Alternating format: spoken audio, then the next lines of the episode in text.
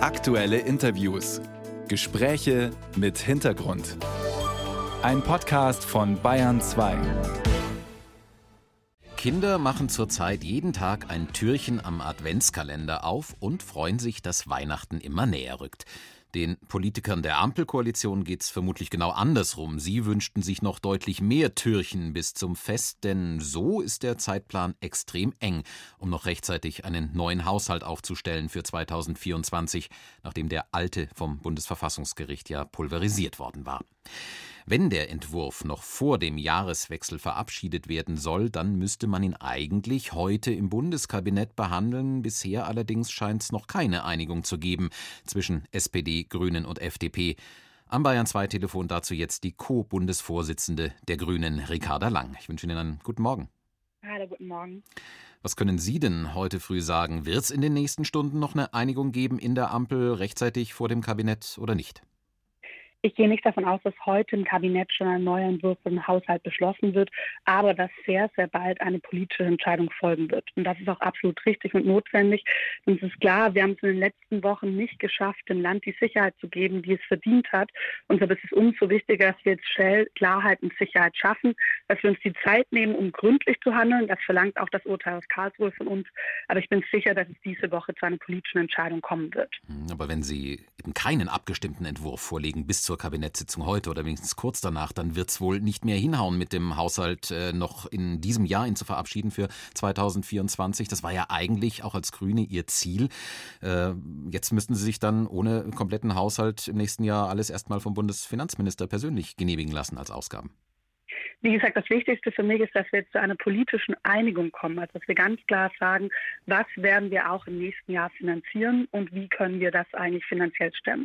Das Wichtige dabei für mich ist, dass wir klar sagen, wir werden die Modernisierung des Landes, die wir als Ampel begonnen haben, also die Infrastruktur auf neue Beine zu stellen, die Wirtschaft klimaneutral zu machen, damit unsere Wettbewerbsfähigkeit zu sichern.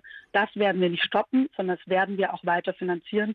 Denn dabei geht es ja um nichts anderes als Arbeitsplätze, Wohlstand und Sicherheit unserer Bürgerinnen und Bürger. Aber warum gibt es diese politische Einigung noch nicht, die Sie sich wünschen? Woran hakt es denn im Moment noch?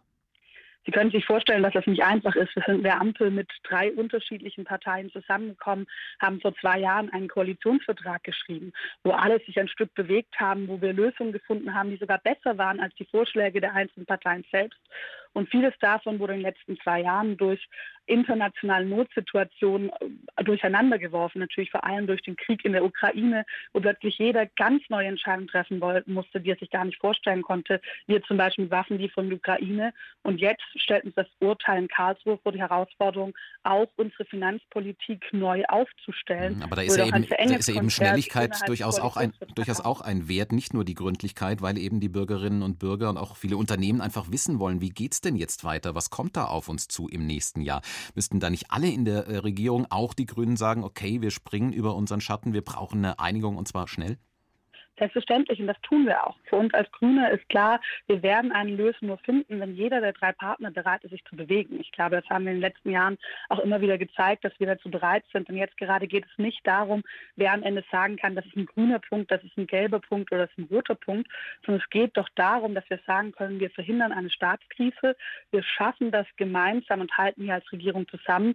Aber wie gesagt, es gibt auch ein paar Linien, es gibt ein paar Voraussetzungen, was wir doch schaffen müssen. Das ist für mich eben wie zum einen die wirtschaftliche Wettbewerbsfähigkeit des Landes zu sichern und zum anderen, dass es dabei gerecht zugeht. Denn ich höre jetzt viele Vorschläge, insbesondere aus der Opposition, weg mit dem Kindergeld, weg mit der Kindergrundsicherung, wo das Erste, woran man denkt, in so einem Moment erstmal zu sparen bei den Ärmsten ist. Und da kann ich ganz klar sagen, das werden wir nicht mitmachen. Aber Frau Lang, wenn ich, wenn ich da kurz einhaken darf, der, der Sozialbereich ist eben der allergrößte im äh, Bundeshaushalt. Hm. Also in so einer Krise muss man sich nicht auch den Sozialbereich anschauen und sagen, da äh, muss man was einstellen. Einsparen oder sagen Sie, da darf wirklich kein einziger Euro rausgenommen werden?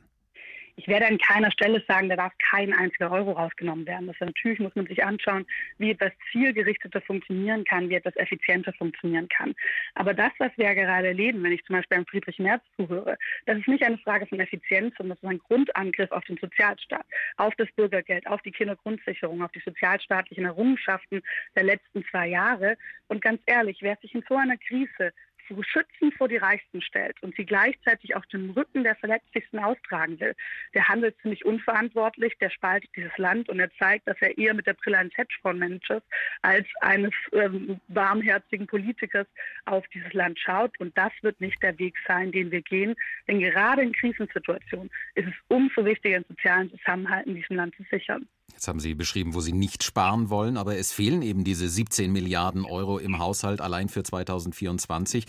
Was ist denn Ihr Plan? Wie wollen Sie auf diese Summe kommen? Es gibt unterschiedliche Möglichkeiten. Auf der einen Seite können wir an bestimmten Stellen sparen. Ich denke an die klimaschädlichen Subventionen. An vielen Stellen geben wir Geld auf, auf eine Art und Weise, was unseren eigenen Zielen, also die Einhaltung des Pariser Klimaabkommens, entgegensteht. Wenn wir hier einsparen würden, wäre das eigentlich wie eine dreifache Dividende. Wir schützen das Klima, wir schützen den Staatshaushalt und wir geben auch noch effizienter Geld aus. Macht die F D P auf der anderen mit? Seite werden wir auch über neue Finanzierungsmöglichkeiten sprechen müssen, also zum Beispiel Investitionsgesellschaften, dass die Bahn oder die BIMA mit Eigenkapital ausgestattet werden. Das steht übrigens auch im Koalitionsvertrag und will dafür sorgen, dass wir mehr Geld haben für den Ausbau der Schiene, mehr Geld für den sozialen Wohnungsbau. Das heißt, wir werden jetzt nicht nur schauen, wo müssen wir sparen, sondern wir werden auch schauen, wie können wir neue Finanzierungsquellen erschließen. Neue Finanzierungsquellen erschließen, sagen Sie, nur ist dieses Prinzip ja gerade in Karlsruhe gescheitert, dass man da Sondertöpfe und so weiter äh, schafft. Fürchten Sie nicht, dass Sie schon wieder vor den Bundesverfassungsrichtern stehen und vielleicht auch scheitern werden? Nein, denn die Investitionsgesellschaften sind ja ganz konkret im Grundgesetz vorgesehen. Also das ist keine Ausnahme, die irgendjemand erfunden hat, sondern das ist eine vorgesehene Regelung innerhalb der Schuldenbremse, die unser Grundgesetz vorsieht. Ich glaube, wir müssen gucken. Die, Grund- die Schuldenbremse ist relativ eng gefasst. Deshalb muss sie aus meiner Sicht auch reformiert werden, denn sie wird zunehmend zu einer Zukunftsbremse, sie wird zu einer Investitionsbremse, dazu, damit übrigens auch zu einer Bremse dafür, ob Technologien hier angesiedelt werden. Und ich schaue jetzt auf die Ukraine und das Verhalten der U S A, das wir gerade erleben, ob wir unsere Sicherheit schaffen können. Also am Ende geht es auch darum, wie sich Demokratien in einem neuen Systemwettbewerb verhalten. Und da müssen wir aus meiner Sicht dauerhaft die Schuldenbremse reformieren. Aber auch schon in der jetzigen Form bietet sie Handlungsmöglichkeiten über die Notlagen, über die Investitionsgesellschaften. Und da sollten wir auch sehr genau schauen, was man davon verfassungsmäßig jetzt nutzen kann. Klingt noch nach einigem Diskussionsbedarf innerhalb der Ampelkoalition, auch wenn es schnell gehen soll mit einer politischen Einigung über den nächsten Haushalt. Das hat die Co-Bundesvorsitzende der Grünen gesagt, Ricarda Lang, hier am Bayern zwei Telefon. Frau Lang, vielen Dank für das Gespräch. Danke Ihnen und schönen Tag noch.